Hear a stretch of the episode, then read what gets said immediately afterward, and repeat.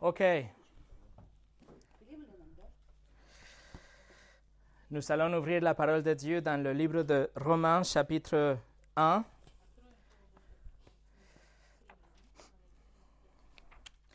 Le livre de Romains chapitre 1.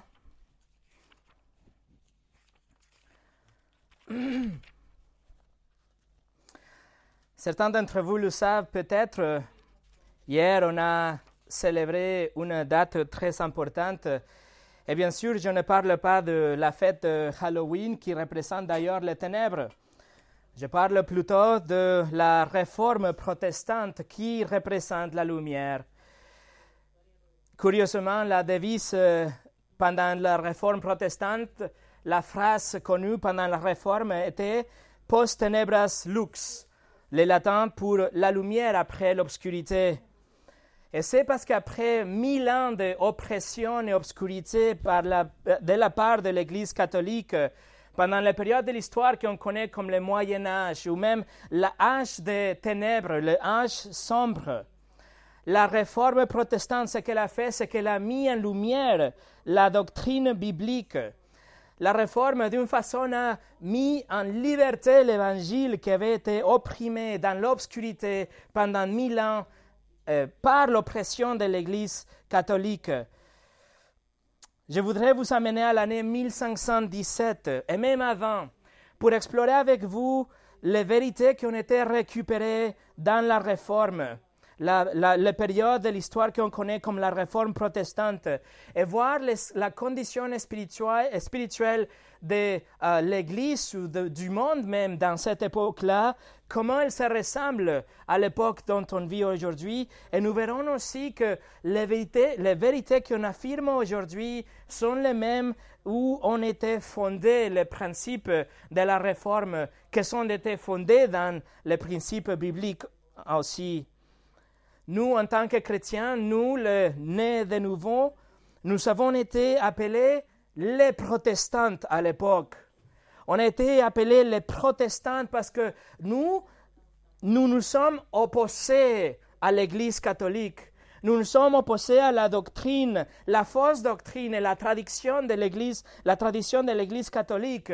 Et les protestants, ces groupes de, vrais chrétiens, de, de, chrétiens bibliques comme vous et comme moi, ont été persécutés on était euh, euh, emprisonnés, brûlés vivantes, parce qu'ils affirmaient la doctrine qui affrontait directement la doctrine de l'Église à l'époque et aujourd'hui aussi. Alors pourquoi sommes-nous protestants? Qu'est-ce que fait un protestant un protestant C'est la réponse qu'on va répondre aujourd'hui. Mais avant de commencer, on va prier. Seigneur, nous voudrions te connaître plus et nous voudrions connaître la vérité biblique. Nous voudrions affirmer la vérité que tu as donnée aux hommes, mais pas ce que les hommes veulent passer comme vérité. Alors aujourd'hui, maintenant qu'on ouvre la parole ensemble, qu'on va explorer ces doctrines, Seigneur, je te prie que tu les affirmes dans nos cœurs et qu'on puisse les suivre et qu'on euh, continue aujourd'hui l'exemple de ces, ces gens-là, les réformateurs, qui ont pris la vérité de ta, parole. Ils ont couru même contre les obstacles, contre l'empire qui dominait à l'époque.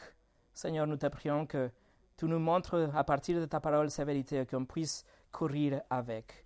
Au nom de Jésus. Amen.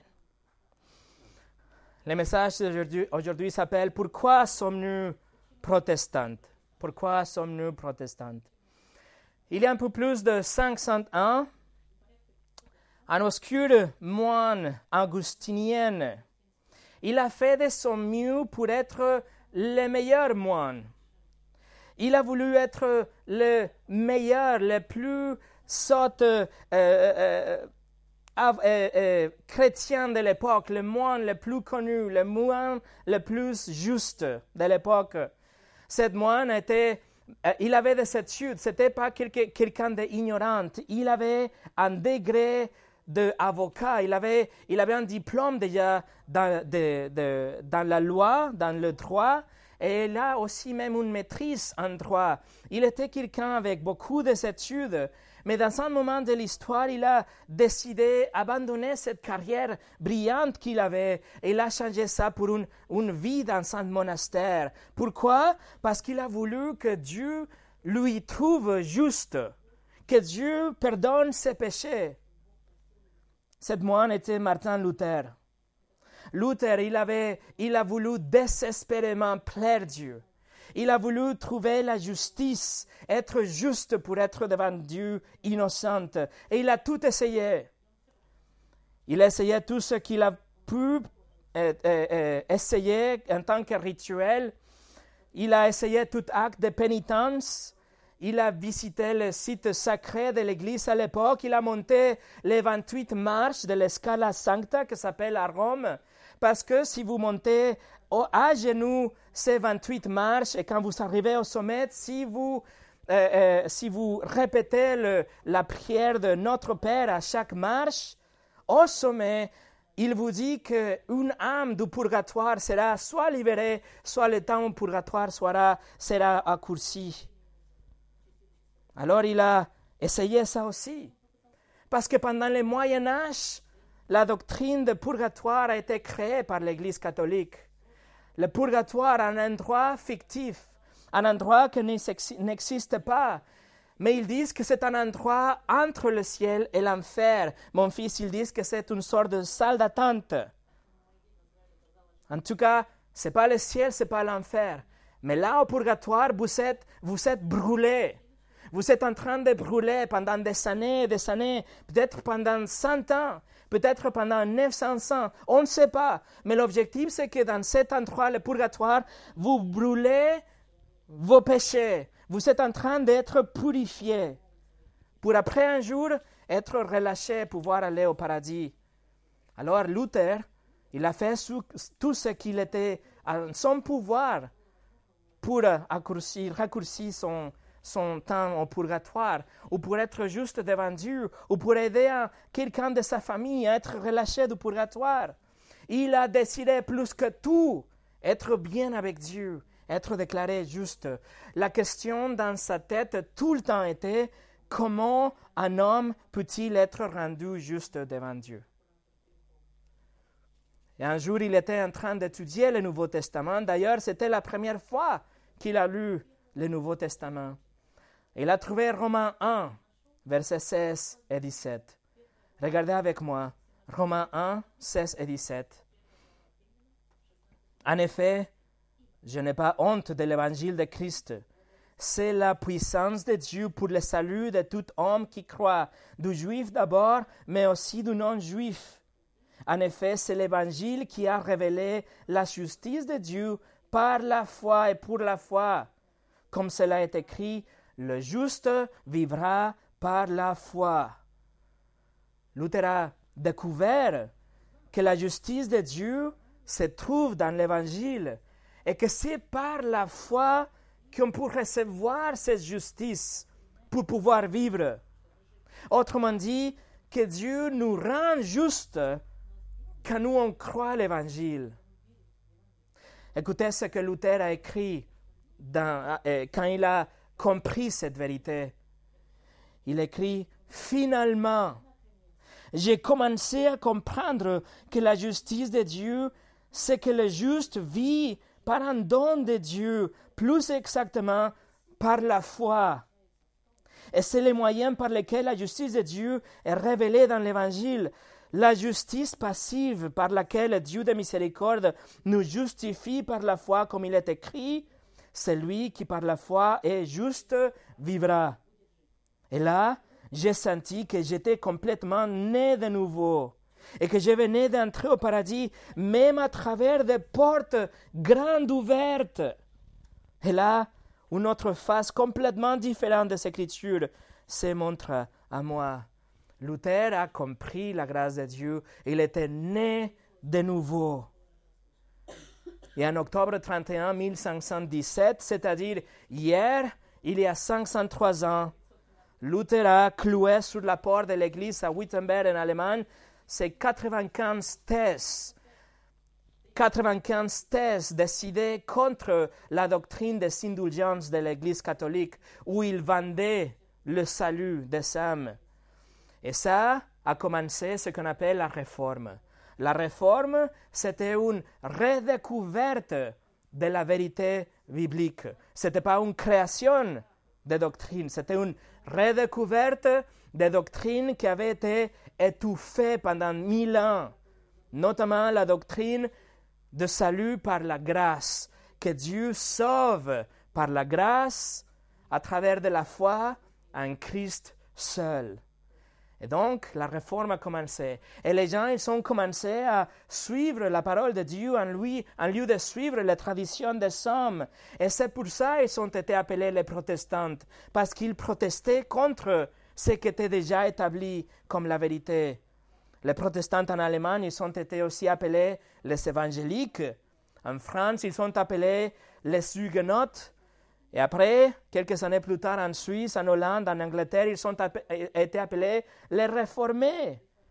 Et c'est parce que la théologie dont on suit aujourd'hui, notre doctrine aujourd'hui, est fondée sur les doctrines qui ont été redécouvertes pendant la réforme. La réforme a été bâtie dans cinq piliers. Les cinq piliers qu'on appelle les cinq sola, le latin pour seul, cinq sola. Première chose, sola scriptura, l'écriture seule. Numéro deux, sola gratia, la grâce seule. Numéro trois, sola fide, la foi seule. Numéro quatre, sola Christus, Christ seul. Et numéro cinq, solideo gloria, à, seulement à Dieu la gloire. Ces cinq piliers sont les piliers qui séparent les protestants de catholiques. Et même parmi les protestants, ces cinq piliers, ce qu'on appelle la théologie réformée, et séparent le vrai christianisme biblique de toute autre branche et, dénomination qui s'appelle les protestantes. Les cinq piliers, on va qu'on va visiter aujourd'hui au centre ont la question comment un homme peut-être peut-il être rendu juste avec Dieu. Voilà mon introduction. Maintenant, ce que je voudrais faire avec vous, c'est d'analyser, de voir ces cinq solas, les cinq doctrines de la Réforme et comprendre pourquoi nous sommes des protestants. Et quand j'ai commencé à étudier et préparer pour ces messages, c'était vraiment mon intention de voir les cinq solas d'un seul coup aujourd'hui, mais comme vous pouvez l'imaginer, j'ai échoué misérablement. Et donc, on va voir deux aujourd'hui et trois le dimanche prochain. Alors, on commence avec numéro un, sola scriptura, l'écriture seule. Et on va aller ensemble à 2 Timothée chapitre 3. 2 Timothée chapitre 3.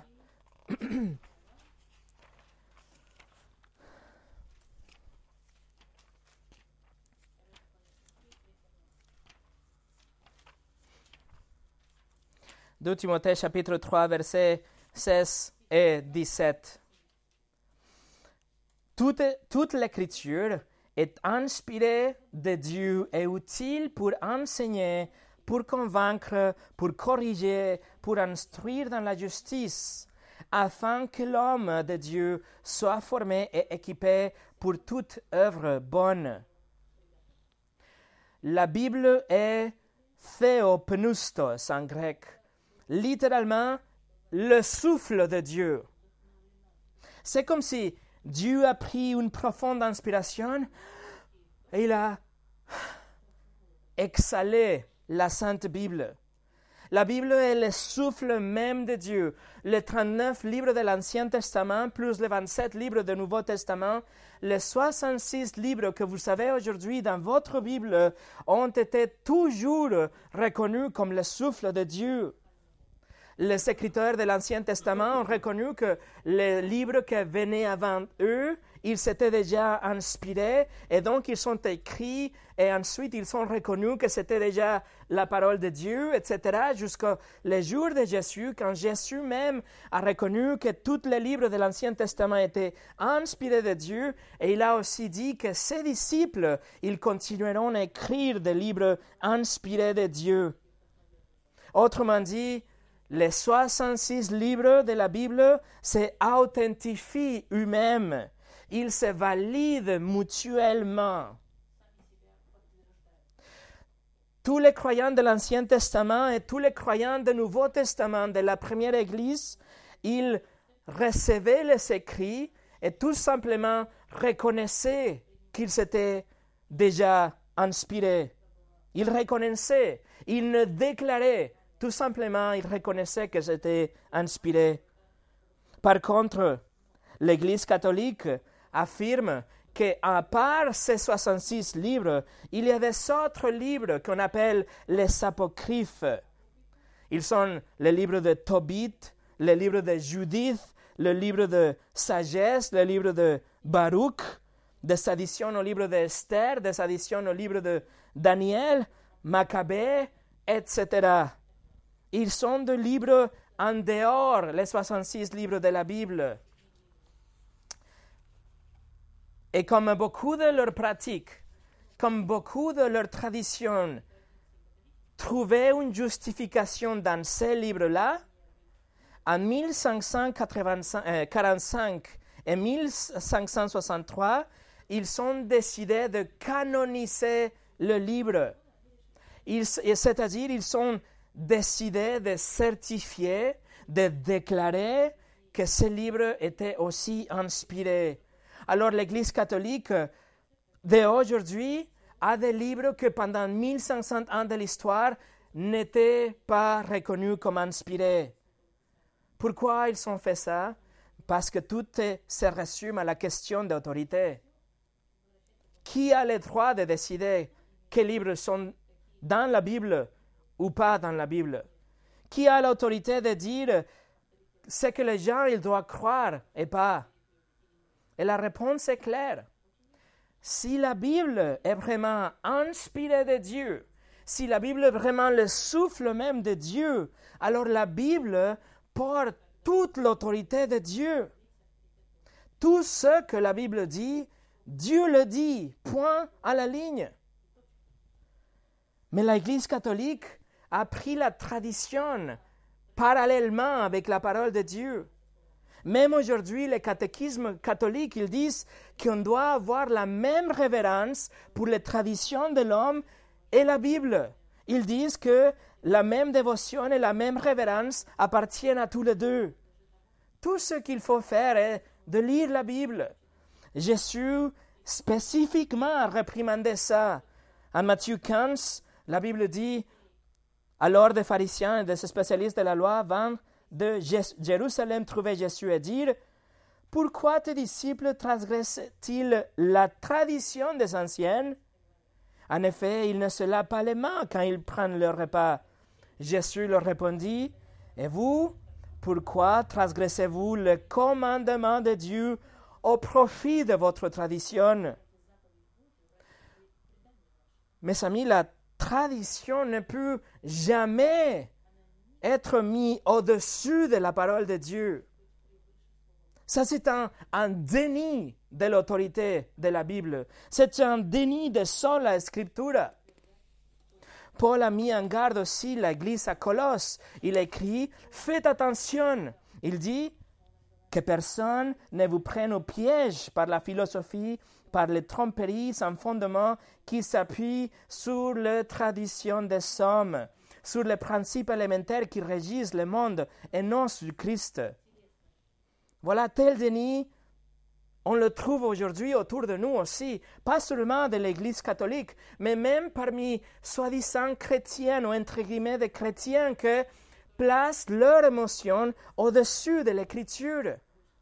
Tous ces gens qui disent que Dieu les parle à travers les rêves ou que Dieu les parle dans une voix audible, ou même les Mormons, même les témoins de Jéhovah, qui sont des autres livres pour complémenter la Bible. Nous, nous sommes des protestants parce que nous croyons sur l'écriture, l'écriture seule. L'écriture est notre autorité seule. Et parce que Dieu parle aujourd'hui seulement à travers les pages de sa Bible. L'autorité pour l'Église catholique reste dans le magisterium ou le magistère. c'est-à-dire le pape et un groupe d'évêques autour de lui. Et tout ce qu'il prescrit devient la loi pour le monde catholique autour de la planète. Et donc, par exemple, en 1870, ils ont décidé que quand le pape s'assoit sur son trône et il parle, il est en train de parler par Dieu, pour Dieu. C'est-à-dire que tout ce qu'ils disent est autoritatif et infaillible, sans erreur et avec l'autorité de Dieu. Il y a un séjour, par exemple, le pape a dit qu'il soutient le mariage homosexuel. Il a dit que les homosexuels doivent être considérés parmi la famille de Dieu.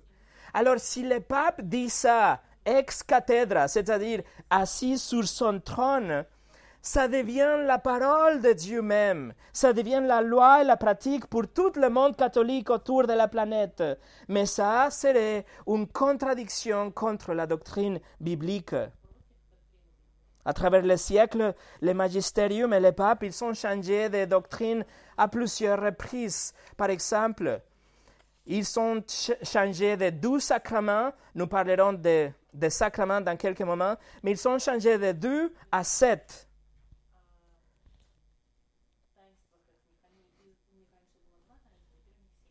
Ils ont réinterprété la signification de justification, ils ont changé la signification et la pratique de la Sainte Seine aussi. Mais tout ça, c'est contraire à la Bible. Paul, écrit en 1 Corinthiens, il dit qu'il ne faut pas aller au-delà de ce qui est déjà écrit. L'écriture est notre limite. Il ne faut pas aller en dehors de ça. Mais l'Église catholique, ils s'en foutent vraiment. Ils c'est pas leur, euh, autorité. C'est l'autorité pour l'Église catholique, c'est plutôt ce qu'il veut imposer sur la Bible et pas ce que la Bible dit. Ils ont aussi ajouté des autres doctrines qui sont dramatiquement contraires à la doctrine biblique. Ils ont inventé la doctrine de la conception immaculée de Marie, c'est-à-dire qu'elle est restée une vierge pendant toute sa vie, tandis que la Bible nous dit qu'elle a eu des enfants après Jésus. Ils ont inventé la doctrine de l'ascension de Marie comme si elle était enlevée, elle n'est pas morte selon l'Église, mais ce n'est pas dans la Bible. Ils ont inventé, inventé le rôle de Marie comme une médiatrice, mais la Bible est claire qui dit que le seul homme, le seul médiateur entre l'homme et Dieu, c'est l'homme Jésus-Christ. Ils ont inventé la doctrine de la infaillibilité papale, c'est-à-dire que tout ce que le pape dit ex cathedra est sans erreur et autoritative. Ils ont inventé la doctrine de baptême pour les bébés, tandis que la Bible dit que le baptême c'est pour les gens qui croient, qui se répandent, qui comprennent l'évangile. Ils ont inventé la doctrine des indulgences où ils vendaient le salut ou vendaient une, euh, si vous voulez, une diminution de, des années dans le purgatoire. Ils ont euh, inventé la doctrine de célibat obligatoire, tandis que la Bible dit qu'il ne faut pas aller avec ceux qui disent qu'il ne faut pas se marier, qu'il faut faire attention de ceux qui disent qu'il ne faut pas se marier, et plusieurs autres choses qui ne trouvent pas leur origine dans la Bible, mais qu'ils sont inventés eux-mêmes. Et si cela ne suffisait pas, parce que le douzième des dix commandements nous dit qu'il ne faut pas créer des idoles et se prosterner devant des idoles dans le livre d'Exode chapitre 20. Ils ont décidé de enlever complètement ces commandements. Et le commandement contre l'idolâtrie n'est pas exclusif des dix commandements, c'est un commandement qui est répété à plusieurs reprises pendant toute la Bible. Mais le magistérium a pris ces mesures radicales et audacieuses d'enlever complètement le douzième commandement. Et donc, ils savaient que neuf commandements au lieu de dix. Comment est-ce qu'ils sont retrouvés dix Ils ont divisé le dixième commandement en deux, et maintenant ils sont dix, dix commandements comme c'était à l'origine. L'Église catholique complètement ignore l'avertissement qu'on trouve dans Apocalypse 22. Jean a écrit je le déclare à toute personne qui écoute les paroles de prophétie de ce livre, si quelqu'un y ajoute quelque chose Dieu lui ajoutera le fleuve décrit dans ce livre. Et si quelqu'un enlève quelque chose aux paroles du livre de cette prophéties, Dieu enlèvera sa part de l'arbre de la vie et de la ville sainte décrit dans ce livre. En supprimant le commandement qui interdit catégoriquement le culte des images, l'Église catholique maintenant est libre et encourage et demande même la vénération des images et des icônes et des statuettes partout au monde. Nous, nous sommes des protestants parce que la Bible est notre seule autorité. Pas de tradition, pas de concile, pas de confession, pas de dénomination, pas de pape, de rêves, de voix, de prophètes, pas de sentiments, pas d'émotions, pas de visions, pas même des anges. Notre autorité est sola scriptura, l'écriture seule. Écoutez ce que James White a écrit. La Bible proclame être la seule règle suffisante et infallible de foi pour l'Église chrétienne. Les Écritures n'ont besoin d'aucun supplément. Leur autorité vient de leur nature comme étant la révélation inspirée par Dieu. Leur autorité ne repose sur aucun homme, aucune église, ni aucun concile. Les Écritures trouvent leur consistance, leur authenticité par elles-mêmes et s'interprètent par elles-mêmes. L'Église chrétienne regarde aux Écritures comme la seule règle infaillible et suffisante de foi, et l'Église est toujours sujette à la parole de Dieu et donc toujours réformée par elle, par la parole. Alors, comment est-ce que Rome, comment est-ce que l'Église catholique a répondu à la doctrine de Sola Scriptura, qui était évidemment contre leur pratique?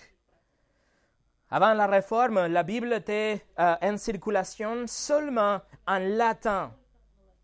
Et seulement les prêtres catholiques avaient accès à la Bible en latin. Leurs sermons, leurs prières, tout ce qu'ils faisaient était en latin, mais personne d'autre comprenait le latin.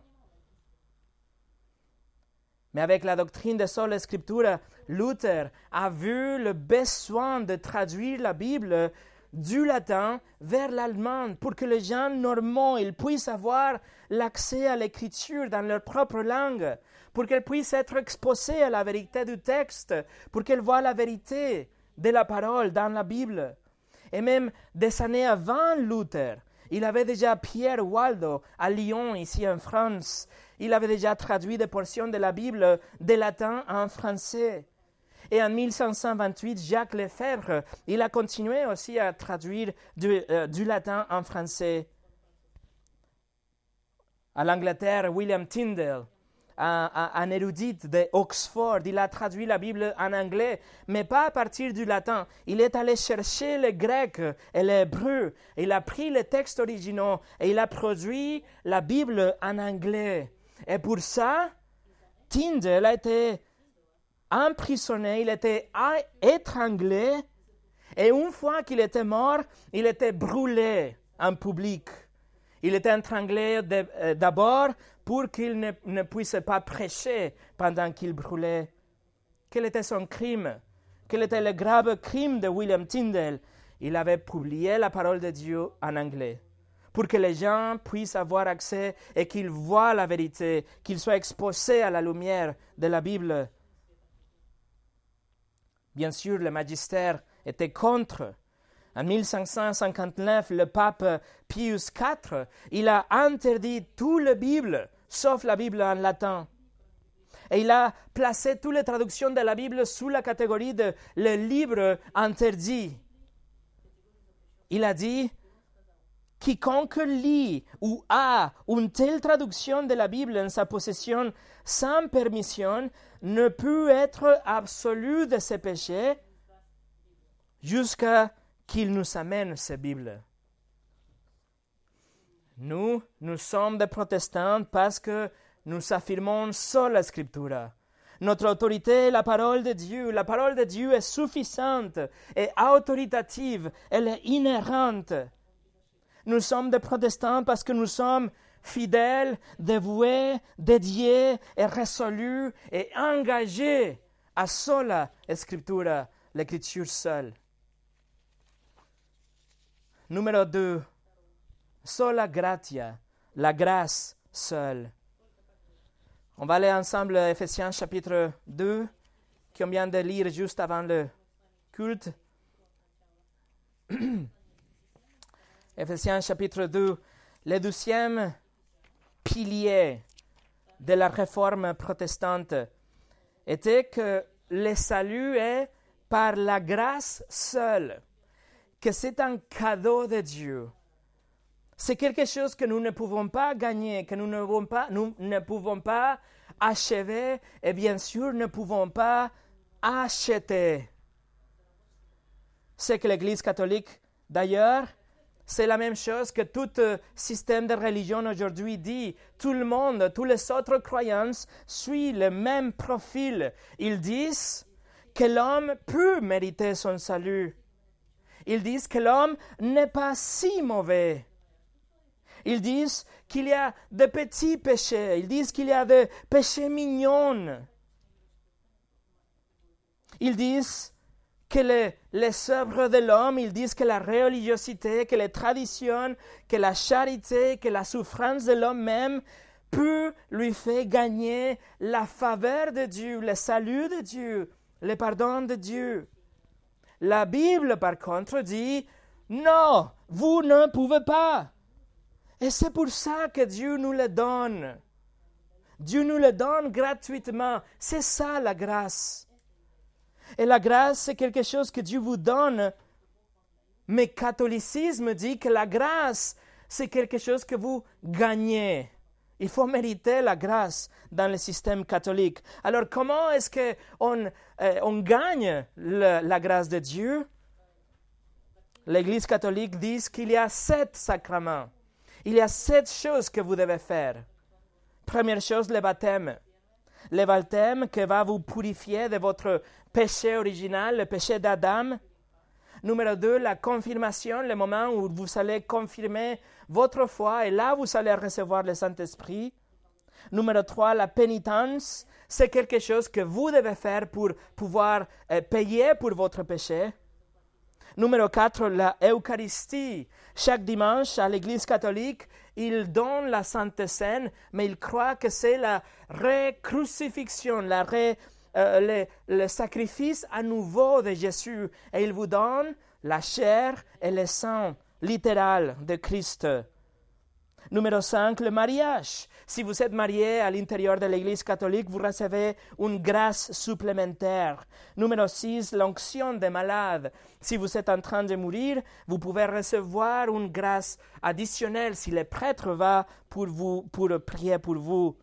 Et numéro 7, la ordination. C'est une grâce et un pouvoir spécial réservé pour les évêques, pour les prêtres, pour les diacres, etc.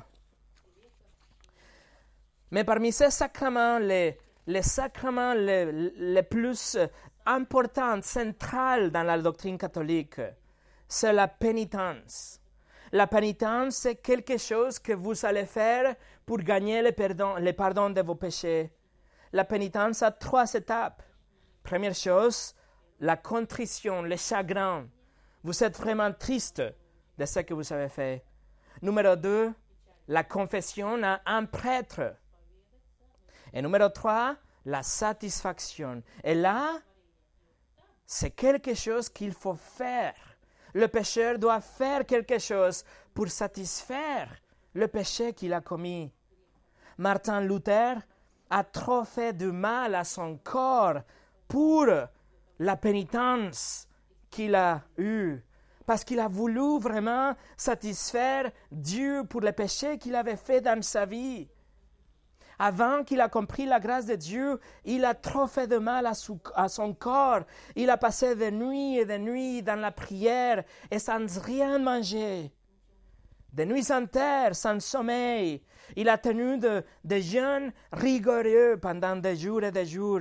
Il a couché par terre dans le sol de ciment, sans aucune couverture, sans, sans rien, juste comme ça, parce qu'il était en train de se punir lui-même. C'était ça sa pénitence. Il a essayé toutes sortes de comportement extrême parce qu'il a voulu vraiment être bien devant Dieu. Il a voulu vraiment payer pour son péché, que Dieu accepte sa pénitence. Et en fait, sa santé a été affaiblie. Sa santé a été vraiment impactée à cause de cette, période de sa vie avant de connaître la grâce de Dieu. Des années plus tard, il a reconnu qu'il, aurait pu même mourir de euh, euh, euh, comment dire, de tout le mal qu'il a fait à son corps. Mais qu'est-ce que la Bible dit? Ephésiens 2, versets 8 et 9. En effet, c'est par la grâce que vous êtes sauvés, par les moyens de la foi. Et cela ne vient pas de vous, c'est le don de Dieu. Et ce n'est pas par les œuvres, afin que personne ne puisse se vanter. Nous sommes des protestants parce que nous comprenons que nous sommes sauvés par la grâce. La grâce est quelque chose d'immérité, quelque chose d'injustifié. C'est les faveurs de Dieu qu'il nous donne pour nous sauver. C'est pas par la grâce plus quelque chose d'autre. Ça serait une contradiction. C'est pas qu'on peut obtenir la grâce en faisant des choses comme les sacrements. Mais la grâce est une faveur que Dieu nous donne sans rien faire. C'est non mérité. On n'a rien fait pour recevoir la grâce de Dieu. Et quand Dieu nous donne sa grâce, il nous sauve. Et non seulement il nous donne sa, grâce pour nous sauver, mais pour vivre une vie transformée selon sa volonté. Augustin a écrit la grâce de Dieu à travers Jésus-Christ, notre Seigneur, doit être comprise et sait qu'elle est le seul moyen pour que les hommes soient délivrés du mal, et sans lequel l'homme ne peut faire absolument rien de bon, que ce soit en pensée, en volonté, ou affection, ou en action. D'ailleurs, Augustin écrit ça 400 ans après Christ. Et 1100 ans plus tard, Luther a repris ce livre et il a beaucoup appris d'Augustin, de ce qu'il avait écrit, de la grâce de Dieu. Mais pourquoi? C'est par la grâce Il y a une, raison très importante. Et la raison, c'est que l'homme, dans son, dans son état déchu, dans sa nature pécheresse, l'homme est un esclave du péché. Selon le livre de Romains chapitre 6, l'homme est soit un esclave du péché ou un esclave de justice, Christ. Mais il n'y a pas de juste milieu. L'humanité déchue n'a pas d'habilité spirituelle pour pouvoir prendre une décision pour Dieu ou vers Dieu. Nous ne pouvons faire des choses bonnes ou justes ou bienveillantes. Même les choses de bien qu'on fait avant d'être en Christ, Dieu dit à travers Esaïe qu'elles sont de vêtements pollués. Et vêtements pollués, littéralement, fait référence à ces vêtements que la femme utilisait dans leur période de règles, leur menstruation. Autrement dit, tout acte de bonté, toute bonne chose que l'homme arrive à faire en dehors de Christ est une abomination pour Dieu. Notre volonté est dans l'esclavage du péché. Notre nature pécheresse est, dans l'esclavage du péché. Nous sommes libres, oui, mais libres de faire ce qu'on peut à l'intérieur de notre nature pécheresse. Donc, même si en apparence on fait de bonnes choses, on est en train de le faire à l'intérieur de cet esclavage de péché. Tout ce qu'on fait de bien est souillé, taché avec la corruption de, péché. Alors si vous pensez que vous étiez une bonne personne avant Christ, ou si vous pensez que vous êtes une bonne personne maintenant que vous êtes un chrétien, par votre propre bonté, vous êtes dans une contradiction directe avec la Bible. La Bible, dit en Romains 3, on l'a lu la dernière fois, le dimanche passé, verset 10, Il n'y a pas de juste, pas même un seul. aucune n'est intelligente, aucune ne cherche Dieu. Tous se sont détournés, ensemble ils se sont pervertis. Il n'y en a aucune qui fasse le bien, pas même un seul. Alors qui a raison, vous ou Dieu? Si vous pensez que vous avez un bon cœur, si vous pensez que vos péchés sont insignifiants, si vous pensez que vous avez des petits péchés ou des péchés mignons et que Dieu va vous donner le paradis à cause de votre propre bonté, ou vous pensez essentiellement que vous êtes une bonne personne, encore une fois, vous êtes dans une contradiction directe avec la parole de Dieu. Genèse 6, nous dit L'Éternel vit que les hommes commettaient beaucoup de mal sur la terre et que toutes les pensées de leur cœur se portaient constamment, uniquement vers le mal. Jérémie 17 nous dit Le cœur est tortueux plus que tout et il est incurable. Jésus a dit en Matthieu 17, il a dit, tout bon arbre produit de bons fruits, mais le mauvais arbre produit de mauvais fruits. Un bon arbre ne peut pas porter de mauvais fruits, ni un mauvais arbre peut porter de bons fruits. Et Paul écrit en Romains 8, verset 6, De fait, la nature humaine tend vers la mort, tandis que l'esprit tend vers la vie et la paix. En effet, la nature, humaine tente à la révolte contre Dieu parce qu'elle ne se soumet pas à la loi de Dieu et qu'elle n'est même pas, elle n'est même, pas capable. Or, ceux qui, se sont, qui sont animés par leur nature propre ne peuvent pas plaire à Dieu. La Bible démontre, la Bible affirme que l'homme, le cœur de l'homme est radicalement corrompu. Et avec ça, dans l'esprit, on peut comprendre sola gratia.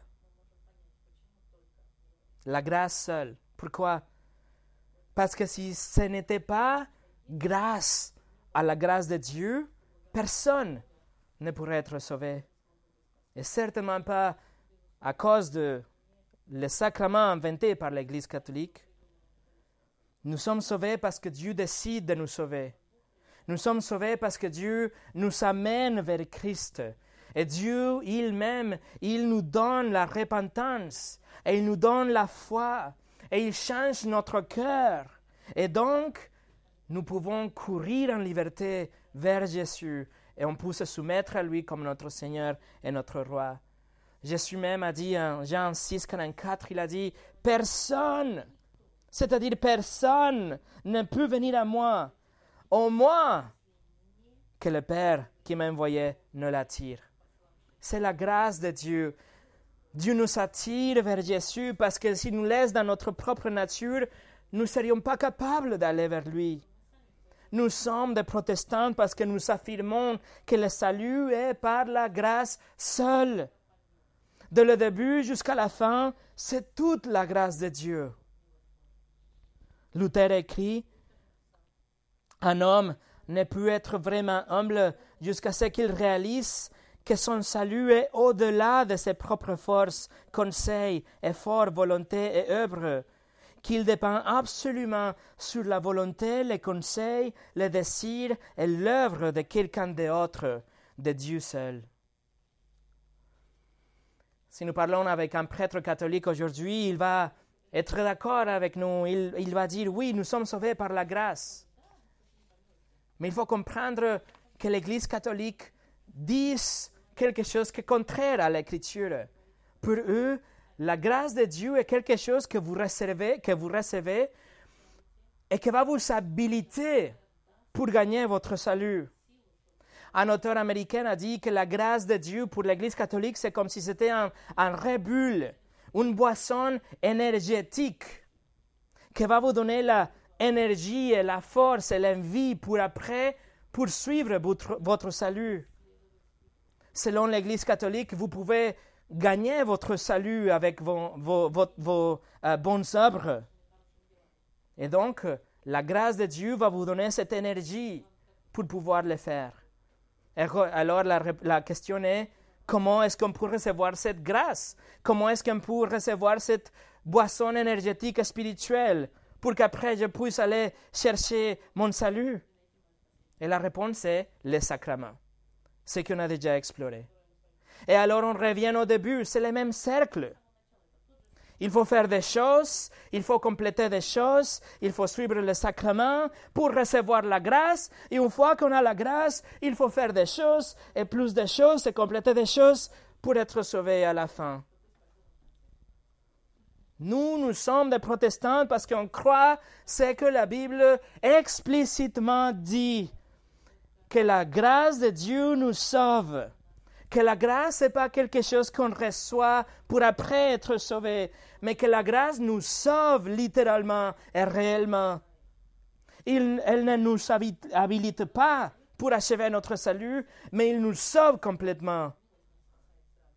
Et en fait, la Bible nous dit que la grâce de Dieu a été manifestée dans la personne de Jésus. Tite, chapitre 2, verset 11, nous dit, en effet, la grâce de Dieu source de salut pour tous les hommes, a été révélée. Jean 3,16 nous dit En effet, Dieu a tant aimé le monde qu'il a donné son Fils unique, afin que quiconque croit en lui ne périsse, ne périsse pas, mais aille la vie éternelle. Paul écrit en Romains 3 Notre salut, notre justification, ils sont par la grâce, par les moyens de la libération qui se trouve en Jésus-Christ.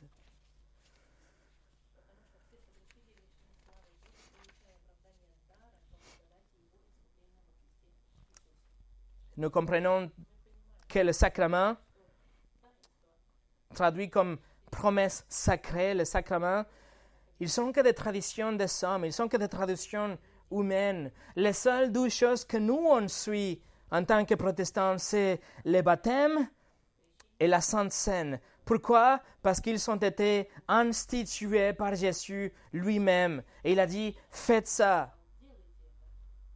Le baptême, ne nous sauve pas, ne nous purifie pas, comme l'Église catholique nous dit, mais c'est un signe qu'on est déjà purifié.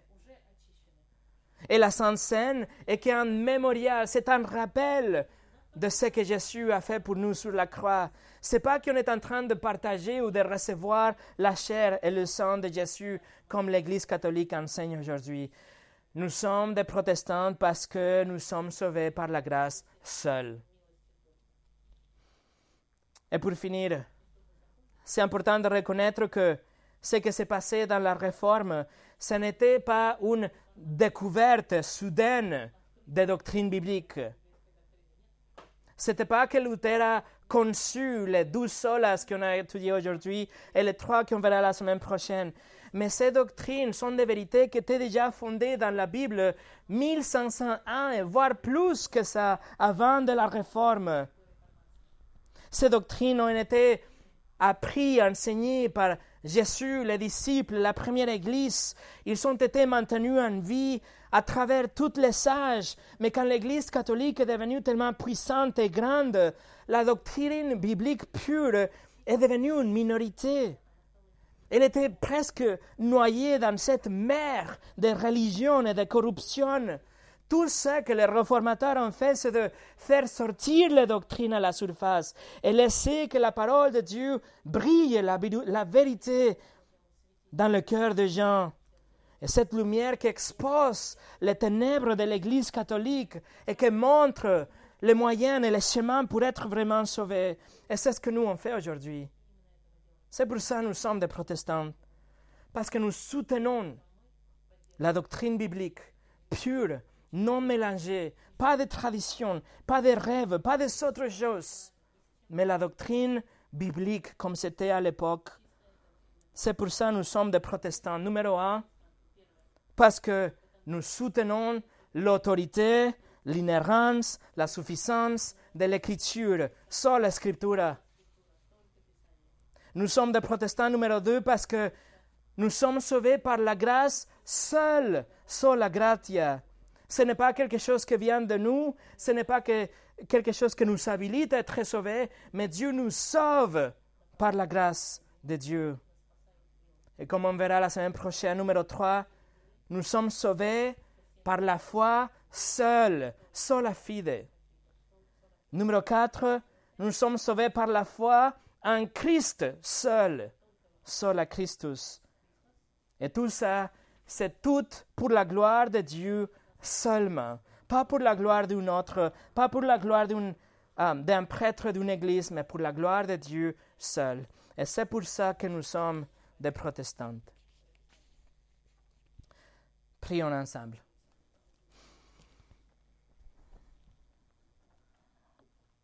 Seigneur, nous te remercions pour ta parole. Comme on voit aujourd'hui, si on n'a pas ta parole, nous serions perdus, nous serions perdus dans une mer de confusion et de tradition et de mélange avec de, je sais pas, de, croyances et de, sentiments et de rêves et de tellement de choses qui sont destinées vraiment pour nous éloigner de la vérité.